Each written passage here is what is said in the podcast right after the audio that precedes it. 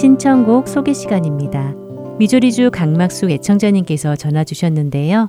이번 9월 19일에 국제선교회 평화의 집에서 30주년 창립 기념일을 기념하며 수련회가 있다고 하십니다. 그 수련회에 오시는 모든 분들을 축복하며 함께 은혜의 시간을 나눌 수 있도록 기도 부탁해 주셨습니다.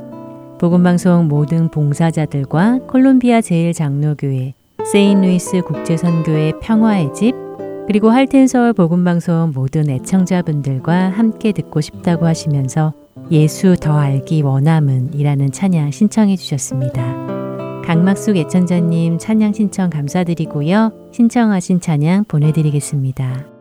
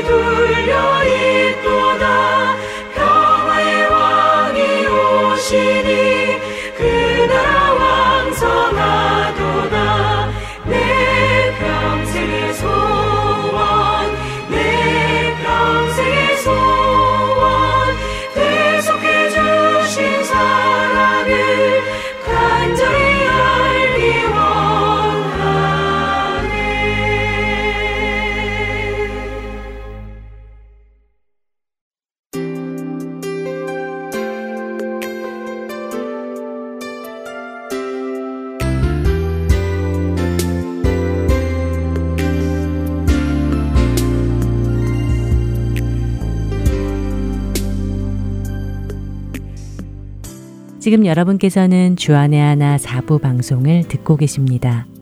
주안의 하나 4부는 지난 방송들 중에 여러분의 신앙에 도움이 될 만한 프로그램들을 다시 방송해 드리는 시간입니다.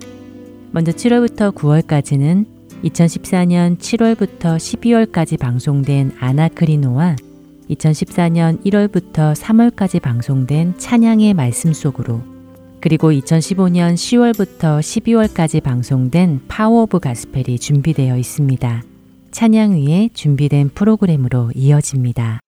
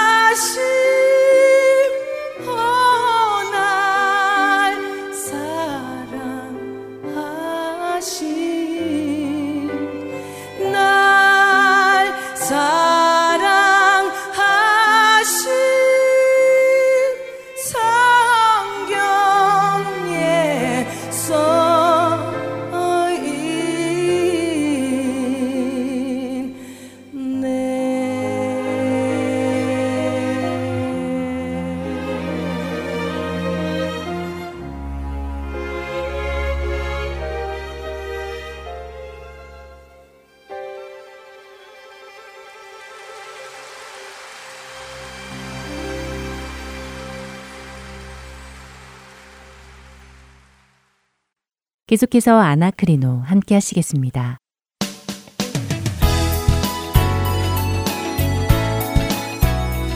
애청자 여러분 안녕하세요. 여러분과 함께 성경을 상고하는 프로그램 아나크리노 진행의 최강덕입니다. 안녕하세요. 강승규입니다. 네, 지난 시간부터 사복음서 모두에 기록된 오병이어에 대해 상고하고 있습니다. 네. 음, 지난 시간에는 오병이어를 드린 한 소년의 이야기가 성경 어디에 나오는지를 찾아보았는데요. 예. 사실 마태, 마가, 누가복음에는 소년의 이야기가 나오지 않아서요. 조금 당황스러웠어요. 그렇죠. 오병이어 하면 한 소년이 드린 그 오병이어로 기적을 베풀어 우리를 풍성히 먹이신 예수님의 이야기로 각인이 되어져 있는데요. 네. 막상 실제로 성경을 펴서 보니 사복음서 중 세 복음서에는 오병이어의 출처가 어디인지 음. 이야기하고 있지 않다는 것을 알게 되었지요. 네, 지난주 집에 가서요. 네. 요한복음 6장을 읽어보니까 네. 어, 6장 9절에 음. 여기 한 아이가 있어 보리떡 다섯 개와 물고기 두 마리를 가지고 있나이다. 그러나 그것이 이 많은 사람에게 얼마나 되겠사옵나이까 라며 네. 그 아이에 관한 언급이 나오더라고요. 그렇죠. 예, 이 부분을 읽으면서 너무 반가운 거예요. 그런데 이 요한복음 6장 9절을 읽다가 한 가지 의문이 떠올랐어요. 네, 어떤 의문인가요? 네, 아무리 읽어봐도 그 아이가 예수님께 오병이어를 드렸다는 이야기는 없는 것 같아요. 네. 음, 그냥 그 아이에게 오병이어가 있다고만 말씀하시고 음, 그 아이가 드렸다는 이야기는 없다는 것이죠. 네. 음, 제가 너무 과민하게 반응하는 걸까요? 아닙니다. 건전한 질문은 꼭 필요하다고 생각합니다. 아, 뭐 과민한 것은 아니고요. 말씀을 읽어가면서 그런 질문들이 나와주면 줄수록 우리에게는 더 감사한 것이죠. 음, 성경을 더 깊이 찾아 들어가게 되는 좋은 동기가 되니까요. 네. 자, 어린아이가 드렸다는 말이 없다는 것 잘 지적하셨다고 저는 생각합니다. 우리는 흔히 이 어린아이가 예수님께 오병이어를 드렸다는 것에 의미를 많이 부여하지요. 네. 이 어린아이의 희생이 있었기에 이런 큰 기적이 있었다는 것이죠. 그러니까 우리들도 작은 것이라도 주님께 드리자 그러면 큰 기적을 경험할 것이다 라고 말입니다. 네. 그런데 우리가 이미 보았듯이 성경은 사실 이 어린아이에게는 큰 비중을 두고 있지 않습니다. 만일 예수님께서 우리에게 오병이어의 기적을 통해 너희의 아주 작은 것을 내게 바치면 내가 그것으로 큰 기적을 이룰 테니 나의 능력을 믿고 너희 것을 바쳐라 라고 말씀하시려고 했다면 성경은 사복음서 모두에서 이 어린아이에 드린 것을 부각시키고 알렸어야 하겠지요. 네. 또한 예수님 역시 이 어린아이의 드림을 칭찬하시며 너희도 본받으라고 말씀하셨어야 겠지요. 음, 그런데 성경에는 전혀 그런 말씀이 없고요. 또 거기에는 관심도 없는 것처럼 보입니다. 음, 그러니까요. 그게 네. 잘 이해가 안 되는 것이죠. 예, 이 오병이어의 기적에서 어린아이에게 관심을 보이는 것은 사실 사람들이죠. 사람들은 오병이어의 기적이 어린아이의 드림에 있다고 생각을 고정하고 거기에 근거해서 해석을 하기 시작하니 잘못된 해석들이 나오게 됩니다. 음, 잘못된 해석이라뇨? 혹시 오병이어에 관해 이런 해석 들어보셨습니까? 이 수많은 사람들이 모여 있는데 식사 시간은 되었고 배는 고프고 그런데 사실 사람들은 각자 자기 도시락을 품에 가지고 있었지만 다른 사람의 도시락이 보이지 않아서 자기 도시락을 꺼내면 함께 나누어 먹어야 하고 그렇게 되면 자신의 배가 부르지 않게 되니까 꺼내지 못하고 서로 눈치만 보고 있는데 한 어린아이가 용감하게 자기의 것을 예수님께 드리니 사람들이 거기에 감명을 받아서 마음을 열고 각자의 도시락을 꺼내 이웃들과 함께 나누어 먹었고 그 남은 조각이 열두 광주리가 되었다라는 해석 말입니다. 어, 그런 해석이 있나요? 그런 해석은 들어보지 못한 것 같은데요. 예, 그런데요, 실제로 2009년 한국중앙일보에 실린 모 추기경님께서 신년 메시지로 이런 내용을 쓰셨습니다. 어, 아, 그 내용은 소년에게 감동을 받은 것이 아니라 예수님의 설교에 감동을 받아서 그렇게 됐다고 이야기하고 있지만요. 어, 이 이야기는 조금씩 변형이 되어서 어, 어린아이의 드림에 감동되어서 그랬다는 이야기도 상당히 많이 퍼져 있습니다. 어, 조금 충격인데요. 그렇게 부유하지 않았던 시절에 네. 도시락을 싸들고 다녔다 하더라도 네. 음, 그 사람들이 실컷 먹고도 열두 강줄이나 남을 만큼 도시락이 많았다는 것도 선뜻 이해되지 않고요. 네, 예수님의 초자연적인 기적을 사람의 머리로 이해해 보려고 노력하니까 그런 해석이 나오는 것이겠죠. 음, 또 성경이 무엇을 우리에게 말씀하시려는 것인지를 포인트를 잡지 못하니까 그렇기도 하고요. 음, 그럼 성경 이 우리에게 말씀하시려는 것이 무엇일까요? 어, 더 궁금해지는데요. 자, 요한복음에 나오는 오병이어 이야기를 읽어보도록 하지요. 요한복음 6장 8절에서 13절까지 한번 읽어 주시겠습니까? 제자 중 하나 곧 시몬 베드로의 형제 안드레가 예수께 여짜오되 여기 한 아이가 있어 보리떡 다섯 개와 물고기 두 마리를 가지고 있나이다. 그러나 그것이 이 많은 사람에게 얼마나 되겠사옵나이까. 예수께서 이르시되 이 사람들로 앉게 하라 하시니 그곳에 잔디가 많은지라. 사람들이 앉으니 수가 오천 명쯤 되더라. 예수께서 떡을 가져 축사하신 후에 앉아 있는 자들에게 나눠 주시고 물고기도 그렇게 그들의 원대로 주시니라. 그들이 배부른 후에 예수께서 제자들에게 이르시되 남은 조각을 거두고 버리는 것이 없게 하라 하심으로 이에 거두니 보리떡 다섯 개로 먹고 남은 조각이 열두 바구니에 찼더라. 자, 성경은 여기에 등장하는 사람들을 약 5천 명이라고 이야기했습니다. 네. 복음서에 따라 남자만 5천 명 혹은 여자와 어린아이 외에 5천 명이라고 말씀하고 계시는데요. 많은 경우 이런 해설이 여기에 덧붙여지는데요.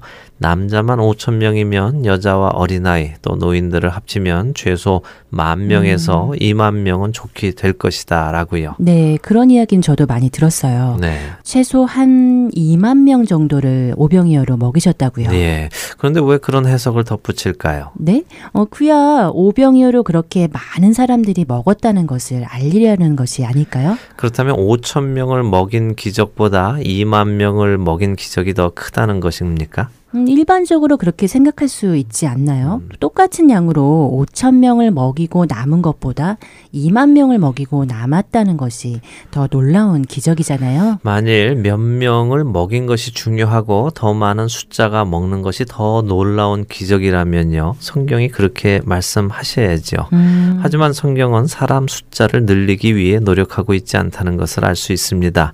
이렇게 한번 생각해 보죠. 만일 한 아이에게 있었던 것이 보리떡 다섯 개, 물고기 두 마리가 아니라 그 절반인 보리떡 두 개와 물고기 한 마리 뿐이었다면 어땠을까요? 예수님께서 먹일 수 있던 사람들의 숫자가 반으로 줄었을까요? 한 2,500명은 먹고 나머지는 못 먹는 일이 생겼을까요? 어, 그렇지는 않았을 것 같은데요. 네. 예수님이시니까 기적을 행하셔서 다 먹이셨을 것 같은데요. 그렇죠. 그렇다면 이번에는 그들에게 아무것도 없었다면 어떻게 되었을까요? 빈들에서 그날 저녁 그 수많은 사람들이 굶고 서로 얼굴만 바라보고 불쌍하게 있었을까요? 예수님께서 뭐 떡 하나만 있었어도 어떻게 해볼 텐데 미천이 없어서 너희들 먹을 방법이 없다 미안하다라고 하셨을까요? 아니요. 예수님께서 그러실 리는 없었을 것 같아요. 예. 예수님만의 어떤 방법으로 어떻게든 먹이셨을 것 같은데요. 맞습니다. 예수님께서 밑천이 없어서 사람들을 다 굶기고 계시지는 않으셨을 것입니다. 네. 예수님은 곧 창조주 하나님과 동체이신 분이고 만물이 그로 말미암아 지은 바 되었다고 성경은 말씀하시지요. 예수님은 어떤 기적이든 일으키셔서 사람들을 먹이셨을 것입니다. 네. 하지만 지금은 그것이 포인트가 아니고요. 이 오병이어의 기적을 통해 성경이 우리에게 무엇을 말씀하시는가를 아는 것이 포인트라고 말씀드렸죠. 마테마가 누가복음은 오병이어의 기적을 하나의 사건으로 기록해 놓았습니다. 다시 말해 오병이어의 기적에 대한 해설이 없다는 것이죠. 그런데 요한복음은 오병이어 기적에 대한 해설이 있는데요. 음, 해설이요. 네, 6장 14절에 요한은 오병이어의 기적을 표적이라고 말하고 있습니다. 그 사람들이 예수께서 행하신 이 표적을 보고 말하되 이는 참으로 세상에 오실 그 선지자라 하더라. 어, 그렇네요. 예수님께서 행하신 이 표적을 보고 사람들이 예수님이 그 선지자라라고 하는군요. 네, 여기서 어, 표적은 세미온이라는 헬라어인데요. 신약 성경에서 약 77번 사용되었는데요. 음. 그 중에 74번이 영어로는 사인이라고 번역이 되었습니다. 그리고 두 번은 미러클, 한 번은 마크로 번역이 되었죠. 그러니까 표적이 사인이라는 말이죠. 그렇습니다. 사인입니다. 그러니까 음. 우리는 오병이어를 기적으로 생각하고 있는데 요한복음은 오병이어를 사인이라고 우리에게 말씀하시고 계시다는 거죠. 사인의 목적은 무엇일까요? 음, 사인의 목적이요. 음, 사인의 목적은 알리는 것이죠. 예를 네. 들어서 마켓에 가면요. 네. 라인마다 이 줄에는 어떤 물건이 진열되어 있다는 사인이 있잖아요. 그렇죠. 우리가 그 사인을 보면 거기에 무엇이 있는지를 알 수 있는 것처럼 네. 우리에게 무언가를 알려주는 것이죠. 맞습니다. 사인 즉 표적은 우리에게 무언가를 알려주는 것입니다. 그렇기에 지금 사람들이 예수님께서 보여주신 오병이어의 표적을 보고 이는 참으로 세상에 오실 그 선지자다라고 말하고 있는 것이죠. 음, 그렇군요. 그렇다면 이 오병이어의 표적이 예수님이 누구신지를 알려주는 표적인 것이군요. 그렇습니다. 이제 예수님께서 이 오병이어를 통해 당시의 이스라엘 사람들에게 무엇을 알리려 하신 것이었으며 또 사도 요한은 이 이야기를 요한복음에 기록하며 이 복음을 읽는 우리에게 무엇을 알리려 하는지 상고해 보아야 하겠죠. 네. 먼저 요한복음 6장은 그 후에 예수께서 디베리아의 갈릴리 바다 건너편으로 가심해라고 시작합니다. 그 후에라는 말이 나왔으니 우리는 어떻게 해야 합니까? 음, 그 앞장을 보고 앞 과 어떤 연결고리가 있는지를 알아보아야겠죠. 그렇습니다. 그런데 아나크리노 이제 맞춰야 할 시간인데요. 다음 주까지 요한복음 5장을 먼저 보신 후에 요한복음 6장을 잘 읽어보시면 이제 이 오병이어의 표적이 우리에게 무엇을 말씀하시는 것인지 아실 수 있으실 것이라고 저는 믿습니다. 시간 음. 내서 한번 읽어보시겠습니까? 네, 꼭 읽어보겠습니다. 네. 궁금한데요. 어, 애청자 여러분들도 다음 한 주간 동안 요한복음 5장과 6장 상고해 보시며 성경이 여러분께 무엇을 말씀하시는지 그 세밀한 음성을 들으실 수 있기를 바랍니다. 네. 다음 한 주간도 말씀을 늘 상고하는 여러분 되시기 바라며 아나크리노 여기서 마치겠습니다. 안녕히 계세요. 네, 다음 주에 뵙겠습니다. 안녕히 계십시오.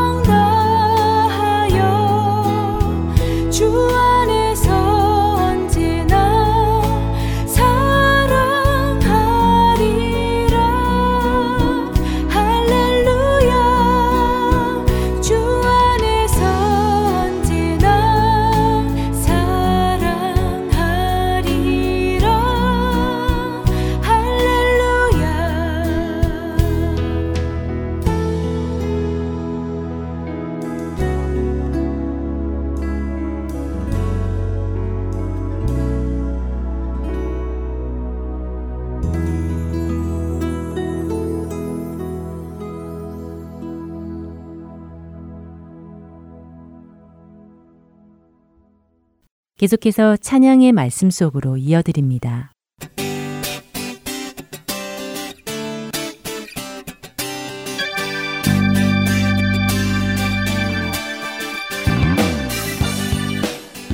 애청자 여러분 안녕하세요. 찬양의 말씀 속으로 박은규입니다. 이번 한 주간도 잘 지내셨나요? 우리 주 그리스도 예수 안에 있는 하나님의 그 사랑에 힘입어 담대히 나아가는 따뜻한 한 주였을 것을 믿습니다. 여러분, 우리 주님 정말 말로 표현할 수 없을 정도로 위대하시고 그 아름다우심 알고 계시죠? 그 위대하시고 아름다우신 주님, 누가 뭐래도 정말 가까이 우리 안에 계신다는 거, 그 사실 거부할 수 없을 것입니다. 여러분들 알다시피 수많은 영어 찬양곡들이 한국어로 번역되어 불려지고 있습니다. 그렇기에 미국에 사는 우리들은 같은 찬양을 영어로 부를 기회도 있고 또 한국어로 부를 기회도 있는데요. 여러분들은 같은 찬양곡을 영어로도 불러보고 한국어로도 불러본 경험이 있으신가요? 우리가 오늘 나누어 볼 곡은 주의 아름다움은 영어로는 Beautiful Beyond Description이라는 곡인데요. 한국어 찬양 주의 아름다움은 먼저 들어보신 후에 이야기 계속 나누겠습니다.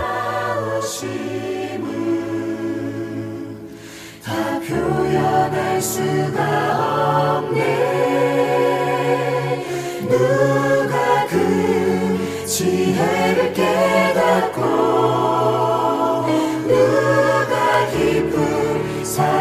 증명할까? 보좌에 앉으신 주의 위엄. 아름다우신 주님 내가 주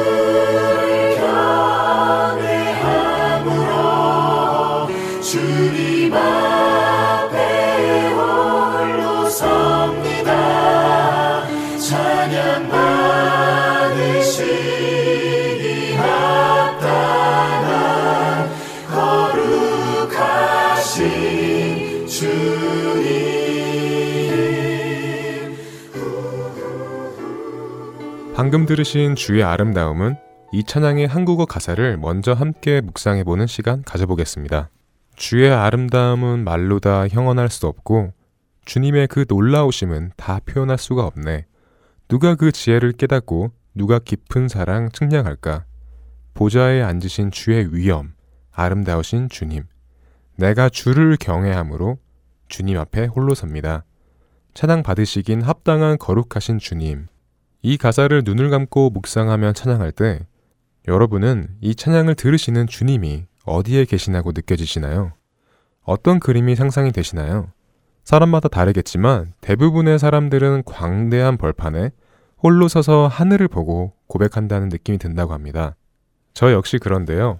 그래서 하나님께서 저 높으신 하늘나라 보좌 위에서 온 우주 만물을 다스리고 계시는 모습과 이 땅 위에서 자그마한 나라는 존재가 저 높은 곳에 계시는 하나님을 찬양하는 느낌이 듭니다. 그런데 이 찬양을 영어로 불러보면 그 느낌이 사뭇 다른데요. 그럼 이번에는 영어 가사인 Beautiful Beyond Description 들어보시겠습니다.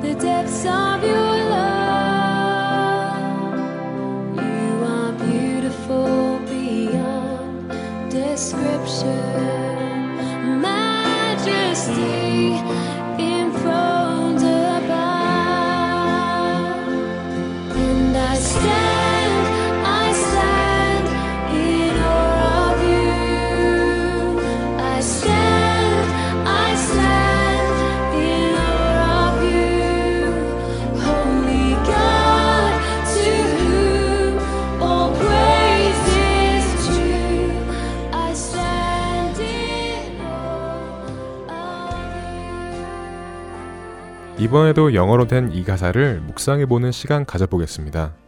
You are beautiful beyond description, too marvelous for words, too wonderful for comprehension.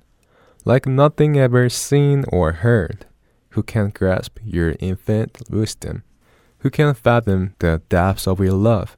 You're beautiful beyond description. Majesty enthroned above, and I stand, I stand in awe of you. I stand, I stand in awe of you. Holy God, to whom all praise is due, I stand in awe of you. 자, 이렇게 영어로 찬양을 드릴 때, 하나님께 고백할 때, 하나님께서 어디에 계시다고 느껴지시나요? 이번에는 바로 내 앞에 계시는 주님을 바라보며 주님께 고백하는 그런 느낌이 드시지 않으신가요? 주님과의 거리가 훨씬 가깝게 느껴지는데요. 한국어로 번역되어 들어보고 불러보니 참 가슴에 더 와닿는 부분도 많지만 반면으로 딱 한 가지 항상 아쉬운 점이 있습니다. 영어 곡에서는 하나님을 부를 때 you라고 부를 수 있지만 한국어로는 하나님을 당신이라고 부를 수 없다는 점입니다. 한국어는 참 아름다운 언어입니다. 특별히 존칭이 있는 몇 안 되는 언어 중의 하나이고 그 안에는 예의와 예절이 있습니다. 하지만 때때로 이런 부분 때문에 하나님을 부를 때 하나님이 멀리 계신 것처럼 느껴지기도 합니다. 하나님을 당신이라고 부를 수 없기 때문입니다. 바로 주님 앞에 주님과 일대일로 마주하며 하나님의 위대하심과 아름다우심을 그리고 주님에 대한 나의 사랑을 고백할 때는 영어로 찬양하는 것을 추천해 드립니다. 찬양 사역자 중 미스티 에드워드라는 사람이 있습니다. 그분의 찬양곡 Dove's Eye에는 이런 가사가 나옵니다. I don't want to talk about you like you're not in the room. I want to look right at you. I want to sing right to you. 나는 주님이 지금 내가 있는 이 방이 아닌 다른 곳에 계시는 분처럼 주님에 대해 이야기하고 싶지 않습니다. 나는 지금 내 앞에 계시는 주님의 그 눈을 바라보며 주님에 대해서가 아니라 주님에게 직접 노래하고 싶습니다. 이야, 참 멋진 고백 아닌가요? 여러분들이 주님을 향해 여러분의 사랑을 고백할 때 여러분은 주님과의 어떤 거리에서 고백드리고 계십니까? 오늘은 같은 곡이라도 언어에 따라 주님을 가깝게 느낄 수 있기도 하고 멀게 느낄 수 있기도 하는 것을 생각해 보았습니다. 영어로 부를 때 주님을 you라고 부를 수 있어 마침 바로 내 앞에 있으신 것처럼 가깝게 느껴지고 하나님과 일대일로 마주하며 찬양을 드리고 싶을 때 영어로 찬양하는 것을 추천해 드린다는 말씀을 드렸습니다. 결코 한국어로 만들어진 찬양곡이 영어로 되어 있는 찬양곡들에 비해 잘못됐다는 뜻은 아닙니다. 우리 모두가 찬양을 드릴 때 다른 곳에 계신 듯이 찬양하는 것이 아니라 바로 내 앞에 계시는 그 주님을 찬양하는 마음으로 찬양을 올려드리면 어떨까 하는 소원으로 오늘 주의 아름다움은 Beautiful Beyond Description 이라는 곡을 나누어 보았습니다. 이번 한 주간도 주님께서 항상 우리 안에 거하심을 느끼며 주님께 온 마음 다해 찬양을 올려드리는 저와 여러분이 되기를 진심으로 소망합니다. 다시 한번 이 찬양곡을 들어보시며 찬양의 말씀 속으로 마치겠습니다. 애청자 여러분, Let's stand in awe of our God. 안녕히 계세요.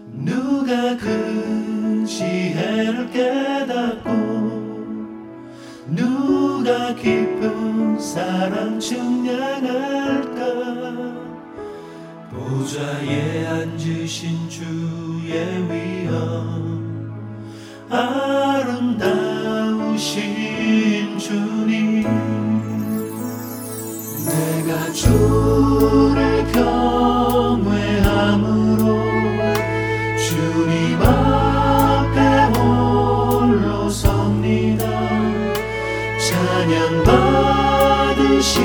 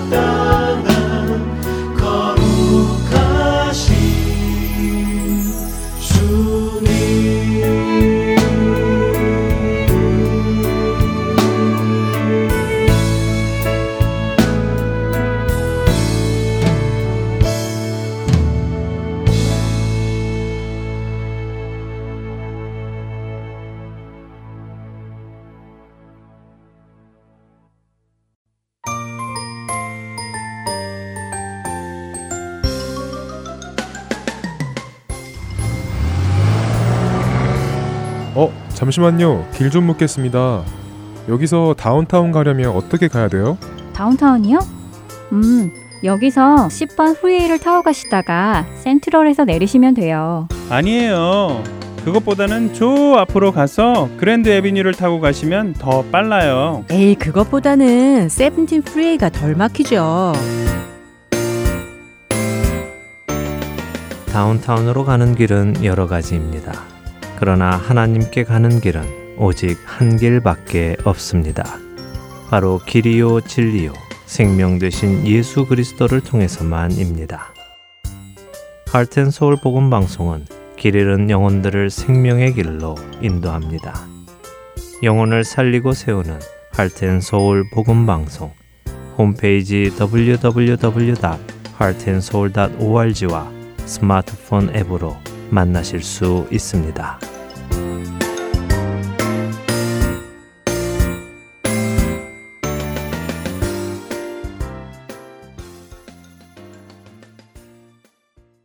이어서 송민호 목사님이 전해주시는 복음의 메시지 Power of Gospel 이어드립니다.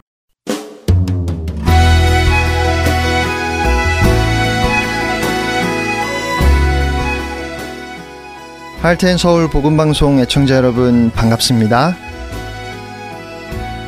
예수님은 그 이름 그대로 자기 백성의 모든 죄를 다 짊어지셨습니다. 그리고 십자가에서 처형되셨습니다.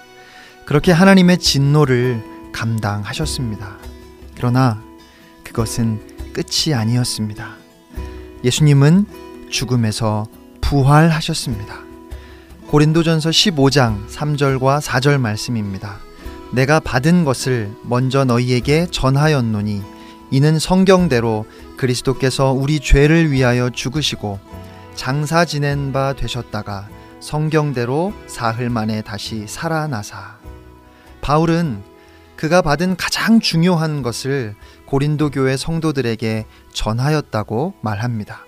그것은 그리스도께서 성경대로 우리 죄를 위해 죽으시고 장사되셨다가 성경대로 3일째 되던 날 다시 살아나신 것입니다. 바울이 말한 그대로 그가 받은 가장 중요한 것, 즉, 복음을 한마디로 요약한다면 그것은 예수 그리스도의 죽음과 부활입니다. 예수님의 죽음은 우리의 죽음을 대신하신 것입니다. 우리는 예수님과 함께 죽었습니다. 그리고 또한 그와 똑같이 예수님의 부활은 우리의 부활입니다. 로마서 6장 4절, 5절 말씀입니다. 그러므로 우리가 그의 죽으심과 합하여 세례를 받음으로 그와 함께 장사되었나니 이는 아버지의 영광으로 말미암아 그리스도를 죽은 자 가운데서 살리심과 같이 우리로 또한 새 생명 가운데서 행하게 하려 함이라. 만일 우리가 그의 죽으심과 같은 모양으로 연합한 자가 되었으면 또한 그의 부활과 같은 모양으로 연합한 자도 되리라. 예수 그리스도의 부활은 너무너무 중요합니다. 아무리 강조해도 지나치지 않습니다. 1년에 딱 한 번 부활주일에 전하는 메시지가 결코 아닙니다. 사도행전에 기록된 사도들의 설교를 살펴보면 예수 그리스도의 부활은 그들의 복음 설교에서 가장 중요한 주제였음을 알 수 있습니다. 부활은 초대교회가 세상을 향해 외쳤던 승리의 찬가였습니다. 그리고 오늘 우리도 그리스도의 부활을 기쁜 목소리로 담대하게 외쳐야 합니다. 예수님의 부활이 중요한 이유는 부활이 예수 그리스도가 하나님의 아들이시며 약속된 메시아라는 사실을 명백히 드러내기 때문입니다. 로마서 1장 4절 말씀입니다. 성결의 영으로는 죽은 자들 가운데서 부활하사 능력으로 하나님의 아들로 선포되셨으니 곧 우리 주 예수 그리스도시니라. 부활을 통해서 예수님이 하나님의 아들이심이 온 세상에 확실하게 공포되었다는 것입니다. 빈 무덤은 오늘까지도 예수님이 하나님의 아들이시라는 사실을 온 세상에 보여주는 증거입니다. 빈 무덤을 통해 예수님은 강력하고 경이롭고 당당하게 하나님의 아들로 선포되셨습니다. 사도행전 2장 36절 말씀입니다. 그런즉 이스라엘 온 집은 확실히 알지니 너희가 십자가에 못 박은 이 예수를 하나님이 주와 그리스도가 되게 하셨느니라. 예수님을 조롱했던 로마 군인들은 천사가 무덤의 돌을 굴려냈을 때 두려워 떨며 죽은 자처럼 되고 말았습니다. 예수님을 모욕하고 핍박했던 대제사장과 서기관과 장로들은 사도들의 이 외침 앞에서 두려워 떨어야 했습니다. 예수님의 이 부활은 단지 죽었다가 다시 살아난 것을 의미하지는 않습니다. 성경에는 죽었다가 다시 살아난 사람들의 이야기가 여럿 있습니다. 구약을 보면 사렙과 가부의 아들과 수넴 여인의 아들이 엘리야와 엘리사 선지자를 통해서 하나님의 능력으로 다시 살아났습니다.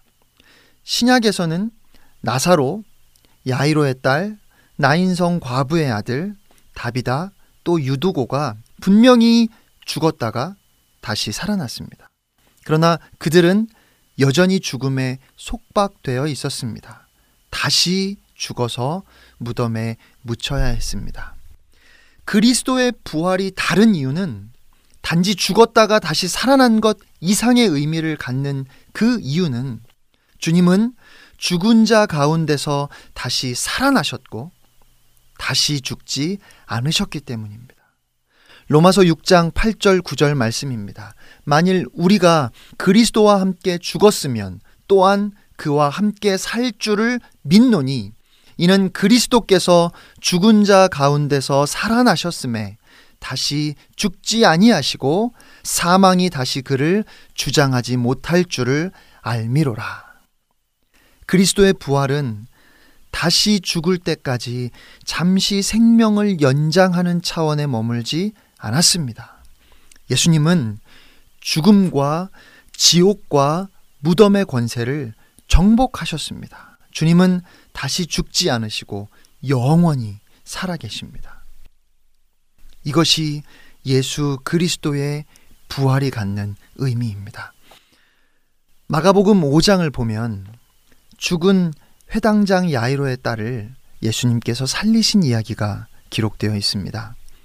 회당장 야이로가 예수님을 보고는 그 발 아래 엎드려서 간곡히 청하는데 자기의 딸이 죽게 되었으니까 제발 오셔서 살려달라는 것이었습니다.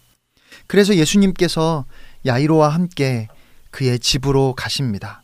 그런데 집에 도착하기도 전에 회당장의 집에서 사람이 와서 말합니다. 따님이 죽었습니다. 선생님을 모시고 가봐야 늦었습니다. 괜히 선생님께 폐를 끼칠 뿐입니다. 그런데 그때 예수님께서 회당장에게 말씀하십니다. 마가복음 5장 36절 말씀입니다. 예수께서 그 하는 말을 곁에서 들으시고 회당장에게 이르시되 두려워하지 말고 믿기만 하라 하시고 마침내 회당장의 집에 도착해 보니 많은 사람들이 울며 통곡하며 그 집안이 소란스러웠습니다. 그때 주님이 또 말씀하십니다. 39절 말씀입니다. 들어가서 그들에게 이르시되 너희가 어찌하여 떠들며 우느냐 이 아이가 죽은 것이 아니라 잔다 하시니 여러분 그 아이가 죽었을까요? 자고 있었을까요? 죽은 게 맞습니까? 자는 게 맞습니까? 죽었나요? 예수님이 죽은 것이 아니라 잔다고 하셨잖아요. 그럼 자고 있었습니까? 지금 야이로의 딸이 힘들게 병과 싸우다가 지쳐서 잠이 들었는데 사람들이 죽은 줄로 잘못 알고 장례를 치른다고 야단을 떨고 있는 걸까요? 아니겠지요. 사람들은 확실하게 그 아이의 죽음을 확인했을 겁니다. 몇 번이고 몇 번이고 다시 확인했을 겁니다. 분명히 숨이 끊어지고 맥이 뛰지 않으니까 심장 박동이 멈췄으니까 그러니까 죽었다고 했겠지요. 그런데 그럼에도 불구하고 예수님은 죽은 것이 아니라 잔다고 말씀하십니다. 예수님은 왜 그렇게 말씀하셨을까요? 요한복음 11장을 보면 예수님께서 죽은 나사로를 살리셨는데 그 사건에서도 똑같은 말씀을 찾아볼 수 있습니다. 예수님은 나사로가 병들었다는 소식을 들으시고도 계시던 곳에 이틀이나 더 머무셨습니다. 그 후에 제자들에게 유대로 가자고 하시며 이렇게 말씀하십니다. 요한복음 11장 11절입니다. 우리 친구 나사로가 잠들었도다. 그러나 내가 깨우러 가노라. 그리고 13절 말씀을 보면 예수님께서 나사로의 죽음을 가리켜 말씀하셨다고 그렇게 기록되어 있습니다. 나사로의 죽음에 대해서도 잠들었다고 하셨습니다. 예수님이 나사로의 집에 도착하셨을 때 나사로는 죽어서 무덤에 있은 지 이미 나흘이 되었습니다.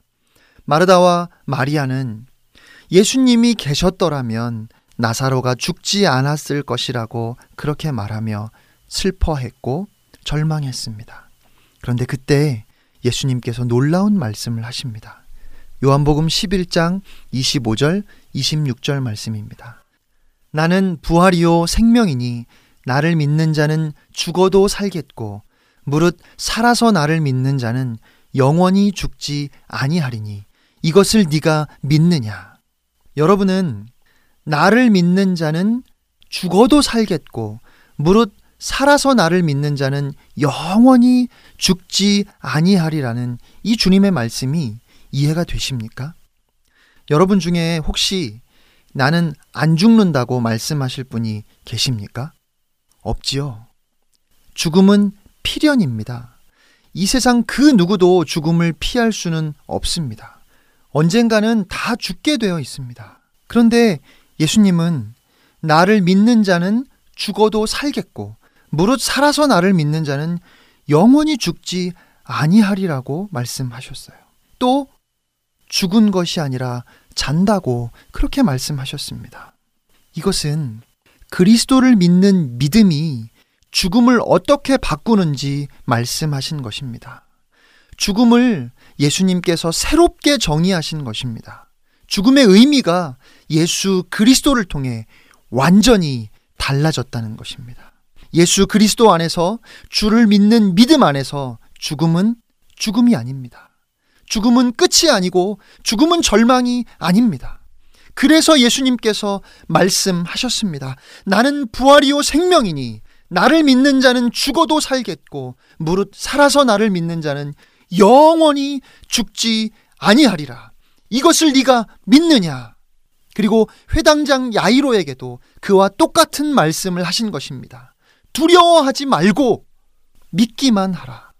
예수 그리스도 안에서 주를 믿는 믿음 안에서 우리는 죽음을 두려워할 필요가 없습니다. 예수님께서 큰 소리로 나사로야 나오라 부르셨고 요한복음 11장 44절을 보면 예수님의 말씀에 나사로가 수족을 배로 동인 채로 그 얼굴은 수건에 쌓인 채로 무덤에서 걸어 나왔습니다. 또한 마가복음 5장 41절 말씀을 보면 예수님께서 아이의 손을 잡고 달리다굼이라고 말씀하셨습니다. 소녀야 일어나라 말씀하신 것입니다. 그리고 예수님의 그 말씀에 죽었던 소녀가 곧 일어나서 걸었습니다. 사람들이 분명히 죽었다고 했던 그 소녀가 살아났습니다. 예수님은 이 기적을 통해서 우리에게 그리스도 안에서 주를 믿는 믿음 안에서 죽음이 어떻게 달라지는지를 분명하게 보여주셨습니다. 예수님은 경이롭고 위대한 부활을 미리 보여주신 것입니다. 우리의 죽음에 대한 예수님의 새로운 정의는 바로 부활입니다. 예수님이 소녀에게 뭐라고 말씀하셨지요? 달리다굼. 이 말이 조금 특별한 단어처럼 들리기 때문에 마치 주문인 듯 오해하시는 분들이 있습니다. 그런데 사실 이 말은 아람어로 당시에 상당히 많이 쓰이던 일상적인 말입니다. 아이들이 아침에 잘 일어나지 못하면 부모가 자녀들을 깨우게 되지요. 뭐라고 깨울까요? 얘야, 이제 그만 일어나거라. 뭐 보통 그렇게 깨우겠죠. 물론 그래도 안 일어나면 여러 가지 말이 나올 수 있을 겁니다. 근데 이 달리다굼이라는 말은 그런 말입니다. 달리다는 작은 것, 연약한 것을 뜻하는 단어이고요. 그래서 여기서는 작은 아이야, 소녀야 이런 뜻이고 굼이라는 말은 일어나라의 뜻입니다. 저는 아침 잠이 많아서 제가 어렸을 때 아침마다 어머니께서 저를 깨우시느라 많이 힘드셨어요. 처음에는 부드럽게 일어나라 학교 가야지 하시다가 몇 번을 깨워도 안 일어나면 어머님 목소리가 점점 더 커지고 높아집니다. 그리고 마지막에 민우야 더 자면 학교 지각한다 이 소리를 듣고야 저는 겨우 일어났었습니다. 이런 저의 경험을 바탕으로 하면 예수님께서 말씀하신 달리다굼은 민우야 더 자면 학교 지각한다 일 겁니다. 그렇게 평범하게 잠을 깨우는 일상적인 말, 예수님의 부드러운 그 말씀에 일어나라. 소녀야, 일어나라. 아이야, 일어나라 하는 그 말씀에 죽었던 아이가 다시 살아난 것입니다. 우리는 모두 죽습니다. 그러나 성도의 믿는 자의 죽음은 죽음이 아닙니다. 예수님은 죽은 것이 아니라 잔다고 하셨습니다. 예수님은 우리 친구 나사로가 잠들었도다. 그러나 내가 깨우러 가노라. 그렇게 말씀하셨습니다. 왜냐하면 예수 그리스도를 믿는 우리 모두는 일어나라 하는 그 예수님의 부드러운 음성에 다시 깨어날 것이기 때문입니다. 그리고 영광스러운 모습으로 저 천국에서 영원한 생명을 누리게 될 것입니다. 여러분, 이것이 복음입니다. 여러분, 이것을 믿으십니까? 예수님께서 죽은 것이 아니라 잔다고 말씀하신 것은 죽음이라는 그 절망 가운데 소망을 말씀하신 것입니다. 예수님이 그 죽음이라는 절망을 소망으로 바꾸어 놓으실 것을 우리에게 알려주신 것입니다. 죽음과 잠의 차이가 무엇일까요? 죽음은 절망입니다. 끝입니다. 다시 깨어나지 못해요. 그러나 잠은 다시 일어날 것을 전제하는 것입니다. 잠자리에 들면서 절망하는 분 없으시죠? 여러분 매일 침대에 누울 때마다 혹시 내가 영영 못 깨면 어떡하지 하고 두려워하십니까? 잠이 와서 눈꺼풀이 무거워지면 아, 이제 끝이구나 하면서 절망하십니까? 아니지요.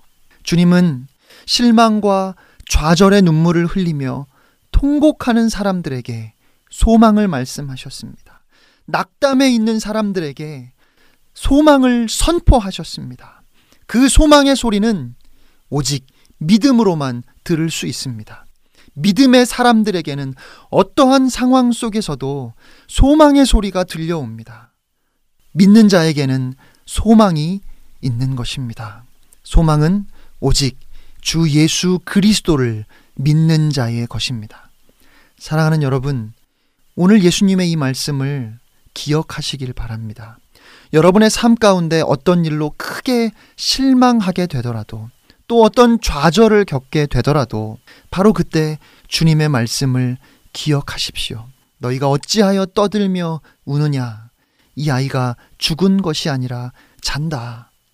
잠자리에 들면서 절망하는 사람이 없듯이 자고 있는 아이를 보면서 낙담하지 않듯이 부활의 소망이 확실하다면 죽음의 사건 앞에서도 절망할 필요가 없습니다.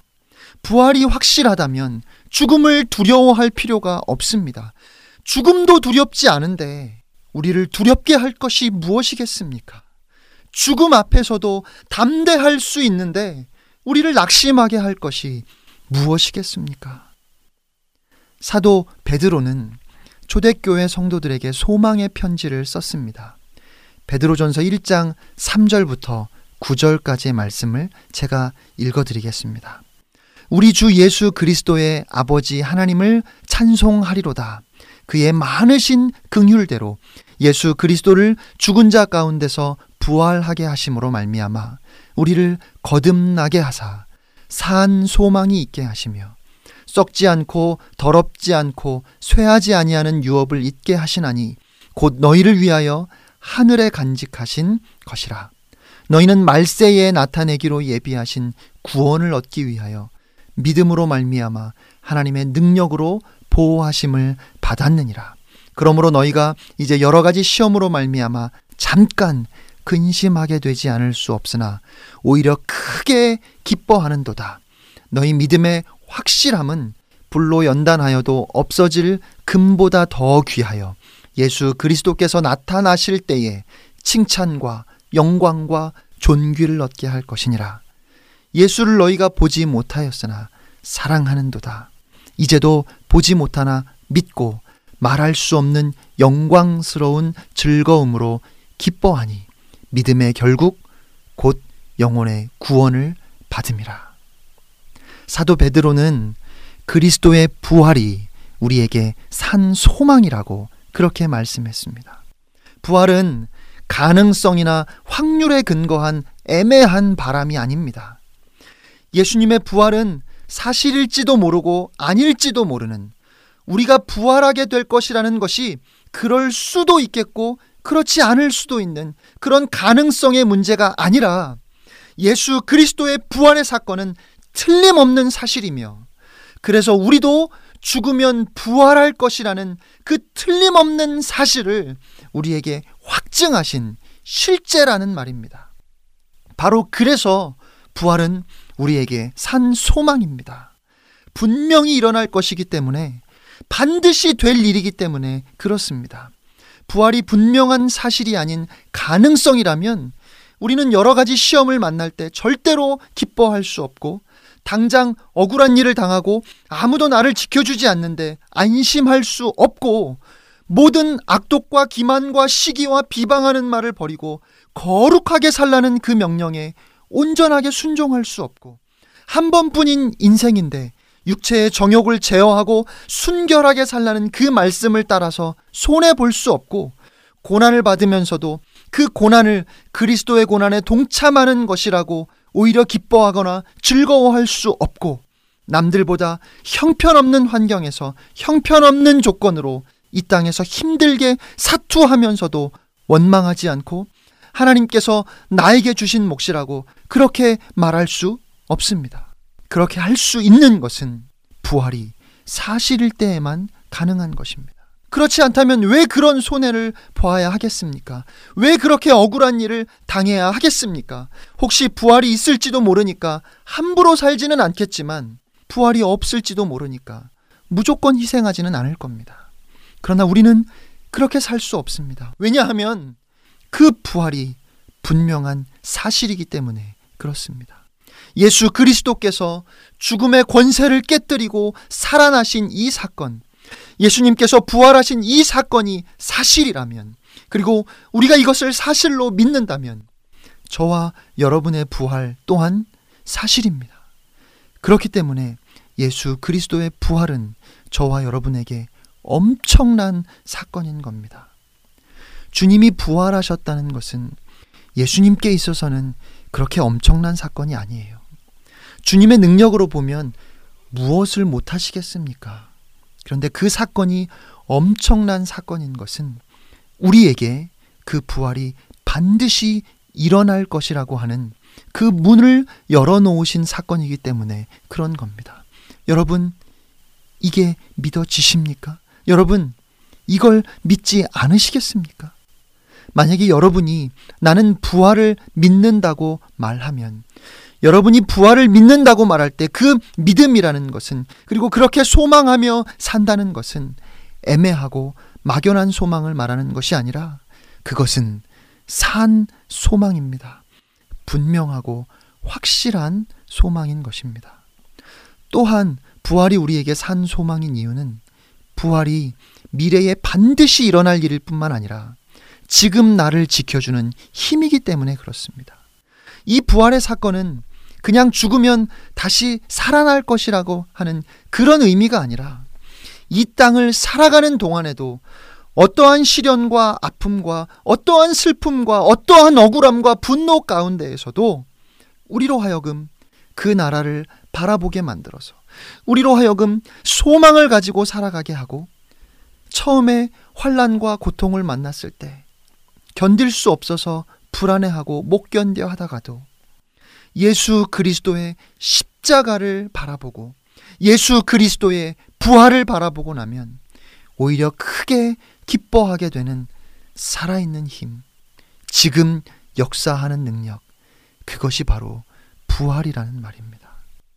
사랑하는 여러분, 부활을 믿는 우리의 삶은 마치 이미 이긴 경기에 녹화 재방송을 보는 것과 같습니다. 제가 미국에 오기 바로 전에 광저우 아시안 게임이 있었습니다. 많은 경기가 있었지만 그 중에서도 남자 축구가 많은 관심을 받았습니다. 우승을 목표로 모든 선수들이 열심히 경기에 임했고 한 경기 한 경기 아주 잘 싸웠습니다. 그런데 결승으로 가는 관문에서 아랍에미레이트에게 경기가 끝나기 얼마 전에 한 골을 허용하는 바람에 우승이 좌절되고 이란과 3, 4위전을 치르게 되었습니다. 비록 우승은 멀어졌지만 3위를 하면 동메달을 받죠. 4위는 메달이 없습니다. 그래서 반드시 승리해서 동메달이라도 따겠다고 선수들의 결의가 대단했습니다. 여러분 결과가 어떻게 되었는지 아십니까? 우리가 이겼습니다. 몇 대 몇으로 이겼을까요? 4대 3으로 이겼습니다. 그런데 저는 다른 일이 있어서 3, 4위전 경기를 못 봤습니다. 뉴스를 통해서 우리가 이겨서 동메달을 땄다는 소식을 듣고 아시안 게임이 다 끝난 후에 녹화 재방송을 보게 되었습니다. 이미 우리가 경기에서 이겼다는 사실을 알고 봤습니다. 몇 대 몇이요? 4대 3. 경기가 시작되고 전반전에만 이란에게 두 골을 허용했습니다. 그럼 몇 대 몇이죠? 2대 빵입니다. 후반전이 시작되고 드디어 대한민국이 한 골을 넣었습니다. 아, 이제부터 따라가는구나 했는데 곧이어 이란이 다시 한 골을 넣었습니다. 그럼 몇 대 몇입니까? 3대 1. 시간이 계속 흘러가는데 우리가 골을 못 넣는 거예요. 그리고 이제 경기가 10분도 채 남지 않았습니다. 여러분, 제가 그 상황에서 그 경기를 보면서 얼마나 가슴 졸였을까요? 지면 어떻게 하나 걱정했을까요? 점수는 3대 1이고 시간은 10분밖에 안 남았어요. 얼마나 실망이 되었을까요? 아니죠. 저는 이미 이겼다는 것을 알고 있었습니다. 오히려 시간이 갈수록 제 마음에 흥분이 생기는 겁니다. 이야, 이 짧은 시간에 이 점수를 역전한단 말이지. 기대가 생기는 겁니다. 결국 10분도 채 안 되는 시간에 대한민국이 3골을 몰아넣으면서 정말 극적인 승리를 했습니다. 선수들과 코칭 스태프가 막 어우러져서 기쁨의 눈물을 흘리는데 경기장 곳곳에서 하나님 앞에 무릎을 꿇고 기도하는 선수들의 모습도 볼 수 있었습니다. 사랑하는 여러분, 예수 그리스도를 믿는 성도의 삶은 결코 패배할 수 없습니다. 절대로 실패로 끝나지 않습니다. 반드시 승리할 것입니다. 왜냐하면 우리 주님이 승리하셨기 때문입니다. 세상에서 너희가 환란을 당하나 담대하라 내가 세상을 이기었노라 주님이 선포하셨습니다. 사랑하는 여러분 혹시 지금 여러분의 상황이 2대 0입니까? 살다 보면 3대 0, 4대 0도 될 수 있습니다. 여러 가지 실패를 경험하게 될 수도 있습니다. 그러나 여러분이 주님을 믿고 의지하는 한, 여러분이 주 예수 그리스도를 바라보는 한, 성도의 삶에 완전한 실패는 없습니다. 우리가 경험하는 그 실패들은 영원한 성공으로, 영원한 승리로 가기 위한 과정일 뿐입니다. 지금 나의 상황이 아무리 비참하고 아무리 어둡고 희망이 보이지 않아도 주님을 믿는 우리는 근심하거나 걱정하는 것이 아니라 기대해야 합니다. 소망을 가져야 합니다. 눈을 들어 산을 보아야 합니다. 왜냐하면 우리는 끝내 역전해서 승리할 것이기 때문입니다. 승리하신 주님이 지금 여러분과 함께 하십니다. 그 주님이 우리를 도우십니다. 주의 강한 팔로 우리를 붙드셨습니다. 두려움을 떨쳐버리고 일어나십시오. 부활의 주님을 믿기만 하면 우리의 삶은 영원히 승리할 수밖에 없습니다. 부활의 소망 가운데 승리의 걸음을 걸어가는 여러분의 인생이 되기를 부활이요 생명이신 우리 주님의 거룩하신 이름으로 축복합니다.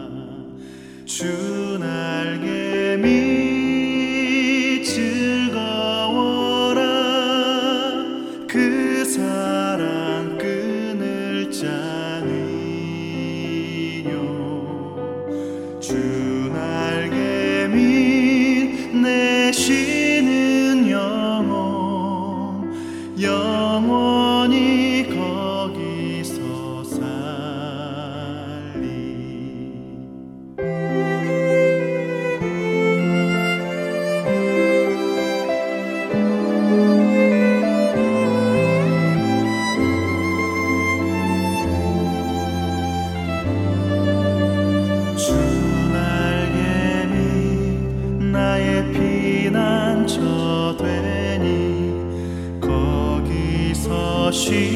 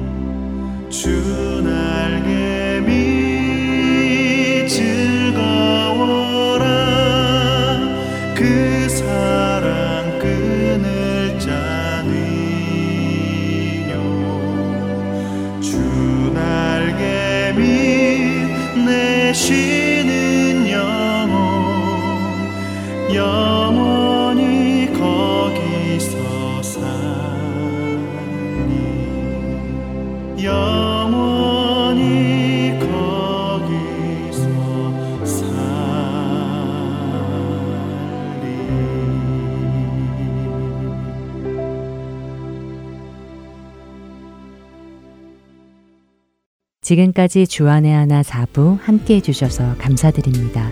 계속해서 주안의 하나 5부로 이어드립니다.